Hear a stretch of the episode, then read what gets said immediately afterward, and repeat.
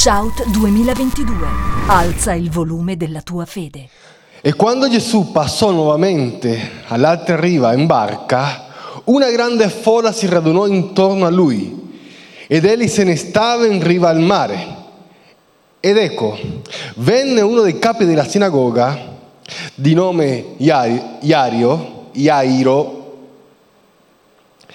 e vedutolo, e vedutolo gli si gettò ai piedi e lo pregò con molta insistenza dicendo, la mia figliola è agli estremi, vieni a imporle le mani affinché sia salva e viva. E egli se ne andò con lui e una grande folla lo seguiva e gli si stringeva intorno.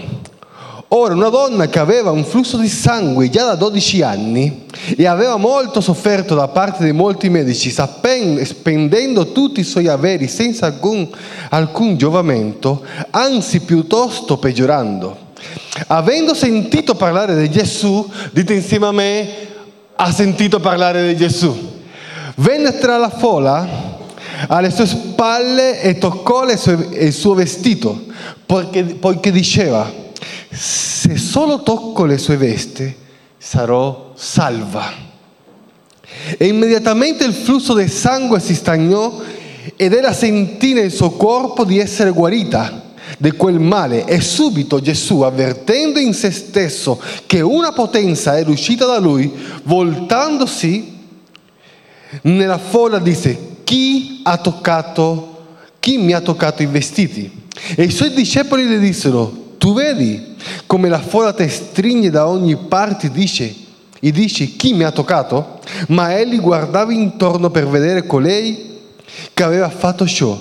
Allora la donna, paurosa e tremante, sapendo quanto era accaduto in lei, venne e gli si gettò ai piedi e gli disse tutta la verità. Ma egli disse, figliola, la tua fede ti ha salvata, va in pace, sii guarita dal tuo male. Mentre egli stava ancora parlando, vennero alcuni dalla casa del capo della sinagoga dicendo, tua figlia è morta, perché importuni ancora il maestro? Ma subito Gesù, udito ciò, udito ciò, che si diceva, disse al capo della sinagoga, non temere, credi solamente e non permise che alcuno lo seguisse al, all'infuori di Pietro e Giovanni, all'infuori di Pietro e Giacomo e Giovanni fratello di Giacomo. E giunto a casa del capo della sinagoga vide un gran tra, trambusto e gente che piangeva e urlava forte ed entrato disse loro perché fate tanto chiasso e piangete? La fanciulla non è morta ma dorme. E, que- e, quelli lo deridevano, ma egli, messili tutti fuori, prese con sé il padre e la madre della fanciulla e coloro che erano con lui, e entrò là dove giaceva la fanciulla, e prese la fanciulla per mano, le disse, Talita cumi, che tradotto vuol dire, fanciulla ti dico, alzati. E subito la fanciulla si alzò e si mise a camminare. Ella aveva infatti 12 anni. E essi furono presi del grande stupore, ma egli comandò loro con fermezza che nessuno lo venisse a sapere, perché ordinò, poi ordinò che si diesse da mangiare alla fanciulla. Amen. È un po' lungo, lo so, ma ci tenevo a leggerlo. Quando leggo, mi rendo conto che Gesù non ha mai perso il controllo della situazione. Gesù non, non ha mai stato una persona disperata. Lui aveva tutto sotto controllo. Amen. Ha sempre avuto tutto sotto controllo. Ogni situazione era sotto il controllo del Signore. Quando leggiamo all'inizio di questi versetti ci rendiamo conto che al centro dell'istoria c'è il capo della sinagoga e la figlia dove Gesù camminando, questo Signore, questo capo della sinagoga, si getta in piedi del maestro e le dice, vieni a casa mia, imporre le mani su mia figlia affinché sia sana e salva. Cosa fa Gesù? Gesù a un certo momento, andiamo. E tutto il gruppo, cioè non il gruppo, solo Giovanni, Giacomo e il fratello Pietro, cioè Pietro, Giovanni, Jacopo, e Giacomo, si incamminano verso la casa di questo capo. Perché? Perché Gesù aveva la certezza di quello che stava per fare. Non dubitava mai. Lui era certo di quello che faceva. E mentre si sta incamminando, la storia, al centro della storia doveva essere loro. Doveva essere concentrato su di loro. Ma a un certo punto subentra una terza persona. Chi è questa persona? La donna con flusso di sangue. Entra nell'istoria, questa donna entra nell'istoria e dice una cosa, se soltanto tocco le sue vesti, io sarò salva. A un certo momento Gesù si gira e si ferma, non continua a camminare verso la casa del capo della sinagoga per guarire sua figlia. Si ferma e le presta attenzione a, alla donna con flusso di sangue. Il fatto che Gesù presta attenzione a un'altra persona non significa che non la presta a te. Il fatto che Gesù stai facendo un miracolo nella vita di un'altra persona, questo non vuol dire che non farà il miracolo in casa tua. Perché noi dobbiamo essere consapevoli che Gesù ha il controllo del tempo, lui, sotto di lui ha, e, e sta ogni, ai suoi piedi sta ogni autorità. Lui ha il comando di tutto, lui è al di sopra di ogni cosa, do, sopra di, so, al di sopra di ogni principato, al di sopra di ogni potestà, al di sopra di ogni spirito. In questo universo non si muove niente senza la sua autorizzazione. È per questo che lui non è una persona disperata. Il fatto che in un certo momento abbia prestato attenzione alla donna con flusso di sangue non significa che si sia dimenticato di te. Perché come lui ha il controllo del tempo e come lui ha autorità su ogni demone, su ogni spirito, è l'unica persona che è capace di resuscitare un intero, un intero cimitero. Gesù Cristo. Perché lui ha autorità. E è questo il nostro Signore. Allora a un certo punto si gira sulla donna e le dice, fanciulla, la tua fede ti ha salvato. Gesù vuole fare un miracolo in casa tua. E tante volte noi vediamo che Gesù sta facendo il miracolo nella vita del nostro fratello. E diciamo, quando tocca a me? Quando toccherà a me? Quando farai il miracolo nella mia casa, Signore? E sto aspettando da tanto tempo, da 12 anni sto aspettando. Gesù sta per arrivare a casa tua. Gesù non è che si è fermato per tempo indefinito, si è fermato per un momento, ma lui continua il suo percorso e sta arrivando alla tua casa. Amen. Ma io non mi voglio concentrare sulla, sul capo della sinagoga, non mi voglio concentrare su sua figlia, voglio concentrarmi su questa persona che è entrata con violenza in questa storia è entrata con violenza. Lei non era partecipe di questa storia. È entrata con violenza. A nessuno l'aveva invitato. È entrata con violenza. E Gesù non ha respinto. Perché se è entrata con violenza, è entrata con fede. E Gesù non respinge nessuno che entra con fede. Amen. E vi voglio dire, vi voglio parlare di questa donna perché questa donna era isolata. Una donna con flusso di sangue era isolata. Una donna con flusso di sangue con questa malattia era messa da parte da tutti. E vi voglio dare sei punti veloci. Intimamente, sessualmente, una donna che aveva questo tipo di malattia, il flusso di sangue, non poteva toccare il marito cioè, perché non poteva toccare il marito? Perché ogni cosa che lei toccava diventava impuro. Adesso andiamo un attimino così voi mi potete, posso capire, posso spiegarmi meglio, andiamo a Levitico 15. Andiamo a Levitico 15. Se una donna ha un flusso, di, ha un flusso nel suo corpo e questo è un flusso del sangue, essa sarà isolata per sette giorni. Isolata per sette giorni. Chiunque la tocca sarà impuro fino alla sera.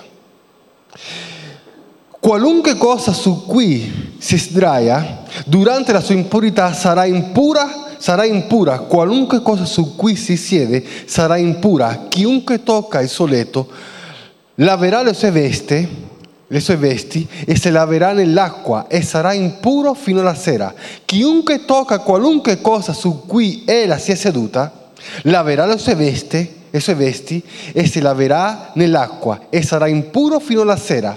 Se qualcuno, se qualche cosa si trova sul letto o su qualche cosa su cui essa siede, chiunque tocca quella cosa sarà impuro fino alla sera.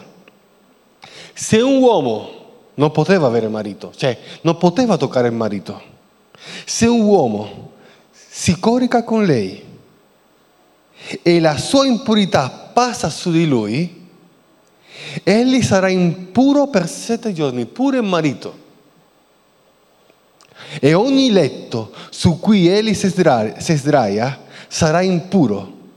Se una donna ha un flusso di sangue di vari giorni fuori del tempo della sua impurità mestruale, o se il flusso continua oltre il tempo della sua normale mestruazione, sarà impura per, tutto, per tutti i giorni del suo flusso impuro, come è nei giorni della sua impurità mestruale. Ogni letto sul quale si sdraia durante tutti i giorni del suo flusso sarà per lei come letto della sua mestruazione e qualunque cosa su cui, si, su cui siede sarà impura dalla sua stessa impurità delle sue mestruazioni. Chiunque tocca tale cose sarà impuro, laverà le sue vesti e si laverà con acqua e sarà impuro fino alla sera. Quando però essa è purificata dal suo flusso, conterà sette giorni e dopo sarà pura. Cioè, aveva una vita disastrosa, devastata. E dopo, dopo sette giorni, dopo altri sette giorni, al giorno numero otto, doveva prendere due piccioni, portarselo al sacerdote, fare un sacrificio per l'espiazione dei peccati, un altro come l'olocausto. Cioè, non aveva opportunità di... Cioè, era una vita, un totale disastro aveva una vita intima, aveva una vita... Cioè, aveva una vita intima devastata. Due, una donna con flusso di sangue non poteva avere figli. Se non poteva toccare il marito, era isolata in questo tipo di malattia e non stiamo parlando di un mese o di due, stiamo parlando di 12 anni. Una donna con flusso di sangue aveva una vita sociale disastrosa. Non poteva parlare, non poteva abbracciare, non poteva baciare, non poteva fare niente, perché ogni cosa che toccava diventava impuro. Una donna con flusso di sangue non poteva neanche fare il mestiere di casalinga, perché se io sto toccando un bicchiere, il bicchiere diventa impuro. Cioè, vi rendete conto che doveva essere isolata da tutto e da tutti? Per la sua impurità. Una donna con flusso di sangue spiritualmente era devastata. Non poteva entrare in tempio perché ogni cosa all'interno del tempio era sacro e non poteva toccare niente perché diventava impuro. Cioè proviamo a immaginare una donna con, con, con quel ciclo mestruale, quello che ogni donna ha, quella settimana non può, partecip- non può venire in chiesa, non può frequentare il life, non può fare l'attività della Chiesa, deve essere isolata totalmente. Una donna con flusso del sangue fisicamente era molto debole. Possiamo arrivare a comprendere che questa malattia era un totale disastro per la persona, in qualunque ambito della sua vita. E con, se, se continuiamo a leggere ci rendiamo conto che non aveva neanche un centesimo. perché ha speso tutti i suoi beni nella sua guarigione, in medici e nessun medico aveva trovato la soluzione, aveva trovato una guarigione per la sua malattia. Era isolata, non aveva una vita sociale, non aveva una vita spirituale, non poteva toccare il marito, non poteva toccare niente anche senza soldi. Una persona in quelle condizioni che avrebbe fatto? Si finisce i soldi. Avrebbe chiesto un prestito. E se un fratello, un amico non le, chiede, non le dà i soldi, va in banca e chiede il prestito. L'importante è trovare la soluzione per il nostro problema, per la nostra cura. Se bisogna andare fino in Giappone a curarsi, io vado fino in Giappone a curarsi, a curarmi, io con i miei, miei cari. L'importante è essere guarito. E spendo tutto quello che c'è necessario. Vendo la mia casa. Basta trovare la soluzione per il mio problema. Ma c'è un, una cosa molto importante, che tante persone tante persone, prima di clamare prima Dio, vanno dal medico. Ma andare al medico è un peccato? No. Ma prima clamiamo il Signore. Prima clamiamo il Signore. Prima chiediamo a Dio un miracolo e dopo vado dal medico. Questa donna aveva speso tutto, tutto, 12 anni di qua, di là e non aveva ancora clamato Dio. Ma la Bibbia dice che ha sentito parlare di Gesù. Ha sentito parlare di Gesù. Se ne avvicina e dice, se soltanto tocco le sue vesti, io sarò salva. Ma ascoltami, non doveva essere guarita. Ma lei non aveva speso tutto per la sua guarigione. Perché vedendo Gesù dice se soltanto tocco le sue vesti io sarò salva? Il problema non sta in aver toccato le sue vesti, perché intorno a Gesù c'erano tante persone che non avevano ricevuto un miracolo. Intorno a Gesù c'erano tante persone che lo premevano, che le toccavano le vesti e non era successo niente. Non è il fatto che uno voglia toccare le vesti di Gesù per ricevere un miracolo. Il fatto è che questa donna, prima di toccare Gesù, ha messo in azione la sua fede.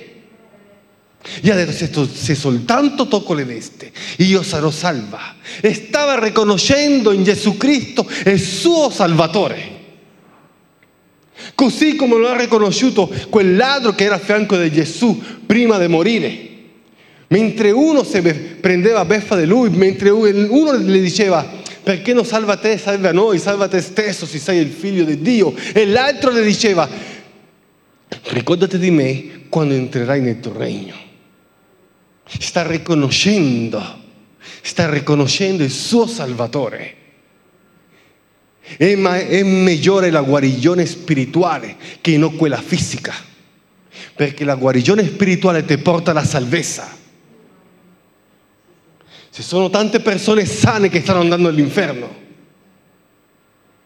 Questa donna, senza autorizzazione, senza che la abbiano chiamato, è entrato nell'istoria con una fede violenta. Nessuno l'ha chiamato in causa perché Gesù doveva andare a un posto, al centro dell'istoria doveva essere il capo della sinagoga e sua figlia e lei senza nessun tipo di autorizzazione, senza che le abbiano detto, senza che lei abbia detto niente, Signore posso parlare con te? Signore, no, no, soltanto tocco le sue vesti, io sarò salva. Fede violenta. E ha rischiato tanto perché se dobbiamo ricordare che ogni cosa che lei tocca nella sua posizione diventava impuro. E con Gesù non, sol- non soltanto c'erano i discepoli, c'erano tante persone, anche persone religiose. È per questo che quando Gesù si, si gira, lei era tutta tremante, era impaurita, perché se le scoprivano erano, passava un mal momento. È entrato con una fede violenta. È questa fede violenta che noi dobbiamo avere. Così come Esther. Una fede violenta, così come ha rischiato la donna con flusso di sangue, così ha rischiato anche Esther. Esther, Esther, Esther, Esther. In spagnolo, Esther. Esther, in, in napolitano come? Amen. Esther ha rischiato anche. Aveva una fede violenta anche Esther. Anche lei ha rischiato tantissimo perché stavano per uccidere il popolo di Israele, stavano uccidere, per uccidere tutti gli ebrei. E Mardocheo le ha detto, guarda, che non te pensare che se tu non vai a parlare con il re, ti libererai anche di questa, perché anche tu sei ebrea. Morirai anche te. Esther, che cosa ha detto Esther? Guarda, che nessuno si può presentare davanti al re senza prima essere chiamato. Perché chiunque, qualunque persona si presentasse davanti al re senza essere chiamato, il rischio era la morte, veniva ucciso. È per questo motivo che la fede di Esther è violenta. Perché senza autorizzazione, così come la donna del flusso di sangue, senza che nessuno l'abbia chiamata, è apparso al re. E soltanto che il re stendesse lo scettro, scettro si dice? Sì? Doveva, significava che, la, che restava in vita la persona. Se il re non estendeva lo scettro, la persona moriva, doveva essere chiamata. Qualunque persona essa sia, per presentarsi davanti al re, doveva lui chiamarla. E lei non ha chiesto autorizzazione, perché era in rischio qualcosa di più grande. E si è affidato di Dio. E Mardocheo ha svegliato la sua coscienza. E non te pensare che se tu non vai tu sarai salva perché anche te sei ebrea. E quando inizieranno a uccidere, uccideranno anche te. Si è presentata davanti al re e il re che cosa ha fatto? Ha stesso lo scettro. Qualcuno di noi si avrebbe fatto mille domande. Qualcuno di noi sarebbe scappato, avrebbe deciso di non presentarsi davanti al re. Qualcuno di noi avrebbe deciso di non toccare le vesti del maestro. Ma solo quando siamo in disperazione, solo quando c'è un'altra possibilità di uscita, è che vogliamo rischiare. Io rischio. Se soltanto tocco le vesti del maestro, io sarò salvo. Ci sono persone che vanno a fianco di Gesù perché lui moltiplica il pane e il pesce. Ci sono persone che seguono Gesù perché lui moltiplica il pane e il pesce e nella sua misericordia infinita dà tutti da mangiare. Perché la Bibbia dice io faccio piovere sui giusti e sugli ingiusti. Io benedico i giusti, anche gli ingiusti. Perché è questo l'amore del Signore, che ama e dà da mangiare anche quelli che non sono suoi figli. Noi non avremmo fatto una cosa del genere. La prima cosa che ci viene in mente è giudicare. Dobbiamo avere più compassione. Ci sono altre persone che vanno dietro a Gesù Cristo, intorno a Gesù Cristo, seguono Gesù perché hanno fede in Lui e non soltanto per un interesse personale non soltanto per affamare la mia casa, non soltanto perché so che Gesù è pieno di misericordia, scusate, che Gesù è pieno di misericordia e mi dà da mangiare, mi tiene in vita. Io seguo Gesù perché ho visto quello che Lui ha fatto nella croce. Io seguo Gesù perché sono grato di quello che Lui ha fatto nella croce. Io seguo a Cristo perché ha guarito la mia vita. Io seguo a Cristo perché anche quando le persone non mi hanno perdonato, Lui è stata la prima persona che mi ha perdonato. Lui è stata la prima persona che ci ha perdonato. Ma il perdono di Cristo è un perdono diverso. Perché se Gesù non ti perdona non saremo salvati. Il problema è che ci sono persone che pensano che il perdono è in automatico. Gesù per perdonarti tu devi essere pentito. Se tu non ti penti Gesù non ti perdona. È per questo che la Bibbia parla del ravvedimento, di cambiare pensiero, di cambiare mentalità. E c'è, c'è bisogno di questo nella Chiesa. Una Chiesa che si ravveda, che segua Cristo senza interesse, che segua Cristo con fede e che dica se soltanto tocco le veste io sarò salvo. Perché la donna ha riconosciuto in Cristo, come ho detto prima, il suo Salvatore. Fede violenta, fede che non dubita, non come Zaccaria, il padre di Giovanni Battista, che ha dubitato quando l'angelo Gabriele eh, lo ha visitato e le ha detto, tua moglie partorirà un figlio. Cioè, come mai? Come mai? Io sono eh, anziano, sono vecchio, in età avanzata, anche mia moglie è anziana. Come mai avremo un figlio? Per questo che l'angelo lo, lo, lo fa diventare muto. Ha dubitato. Ma ha dubitato? Sì, ha dubitato. Sapete perché? Perché prima ancora, nei versetti prima, l'angelo le, dice a, a, a Zaccaria, la tua preghiera è stata esaudita. Vuol dire che Zaccaria stava pregando per un figlio. E quando Dio le risponde non crede. È per questo che se tu stai pregando per qualcosa devi credere fino alla fine che lo riceverai. Sapete qual è la differenza fra Zaccaria e Maria? Perché l'angelo Gabriele Gabriele ha visitato Zaccaria e l'angelo Gabriele più avanti, dopo, visita Maria, la madre di Gesù, e le dice, tu partorirai un figlio. E gli dice Maria, anche, ma come mai? Guarda che io non conosco marito. Cioè, quando si dice nella Bibbia non conoscere il marito, vuol dire che no, è andato a letto con il marito. Io non conosco marito. Perché? Dice no, partorirai un figlio.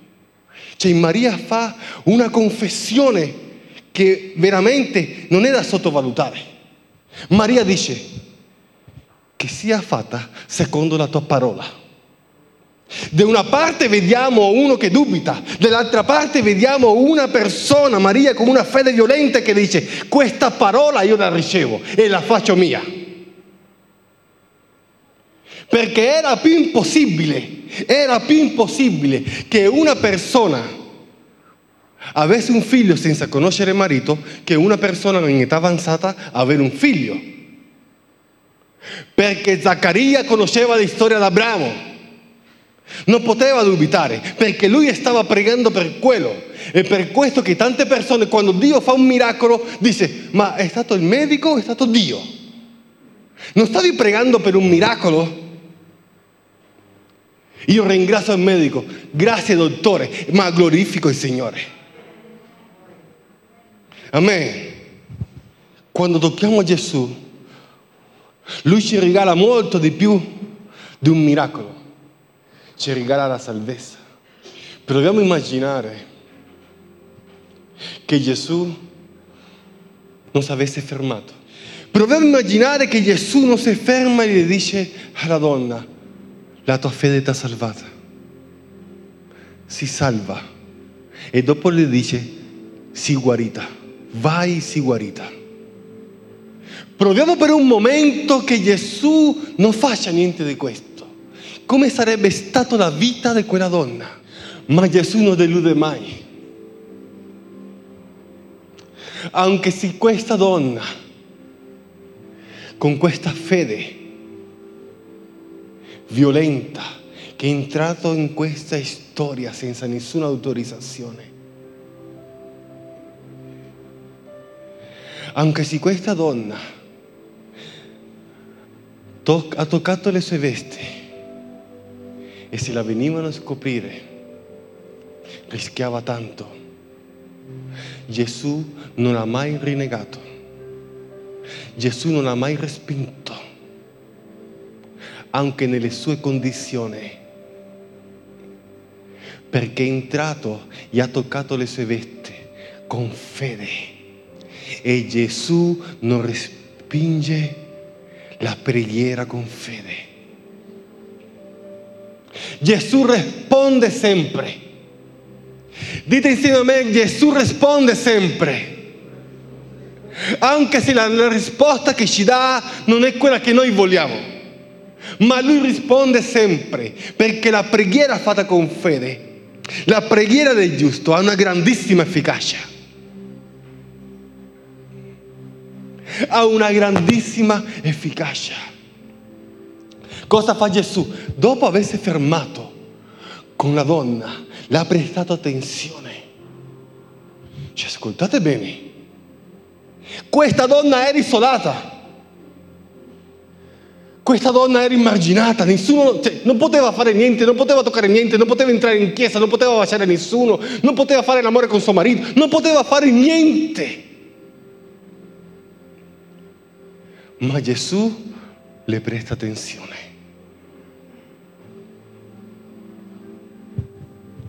Quando nessuno ti presta attenzione, Dio ti presta attenzione. È per questo che nell'intimità il Signore sempre ti ascolta. Gesù le presta attenzione e fa un dialogo con la donna.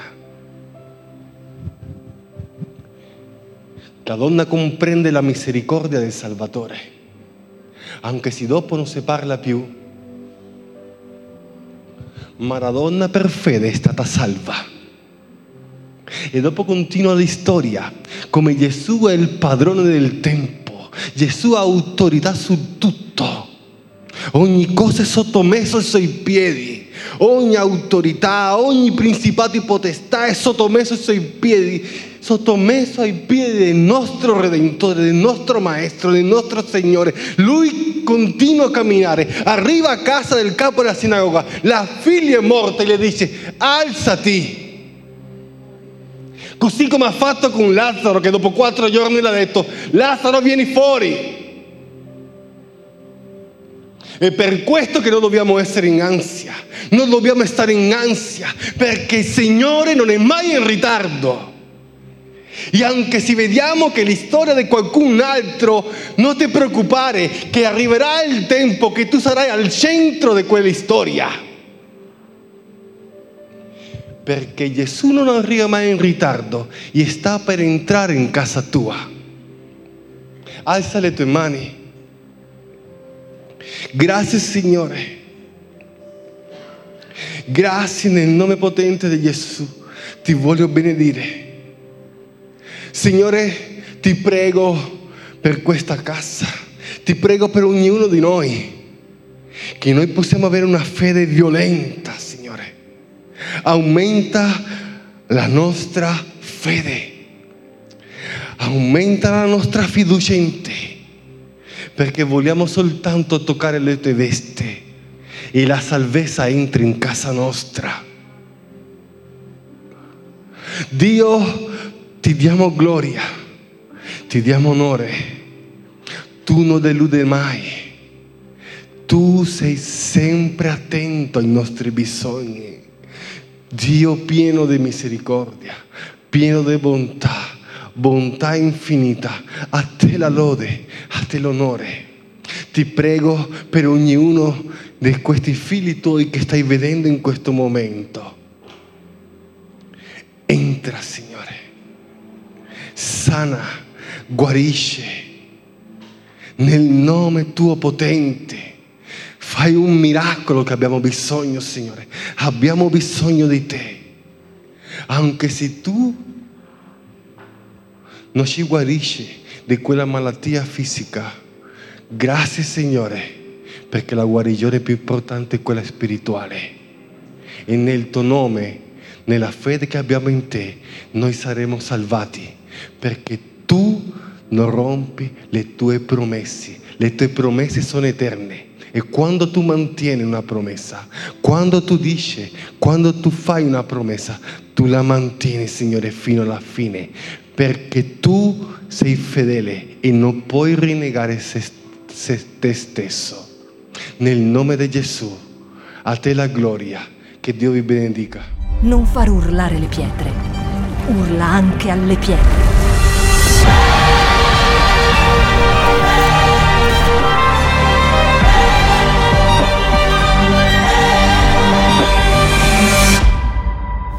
Shout 2022. Alza il volume della tua fede.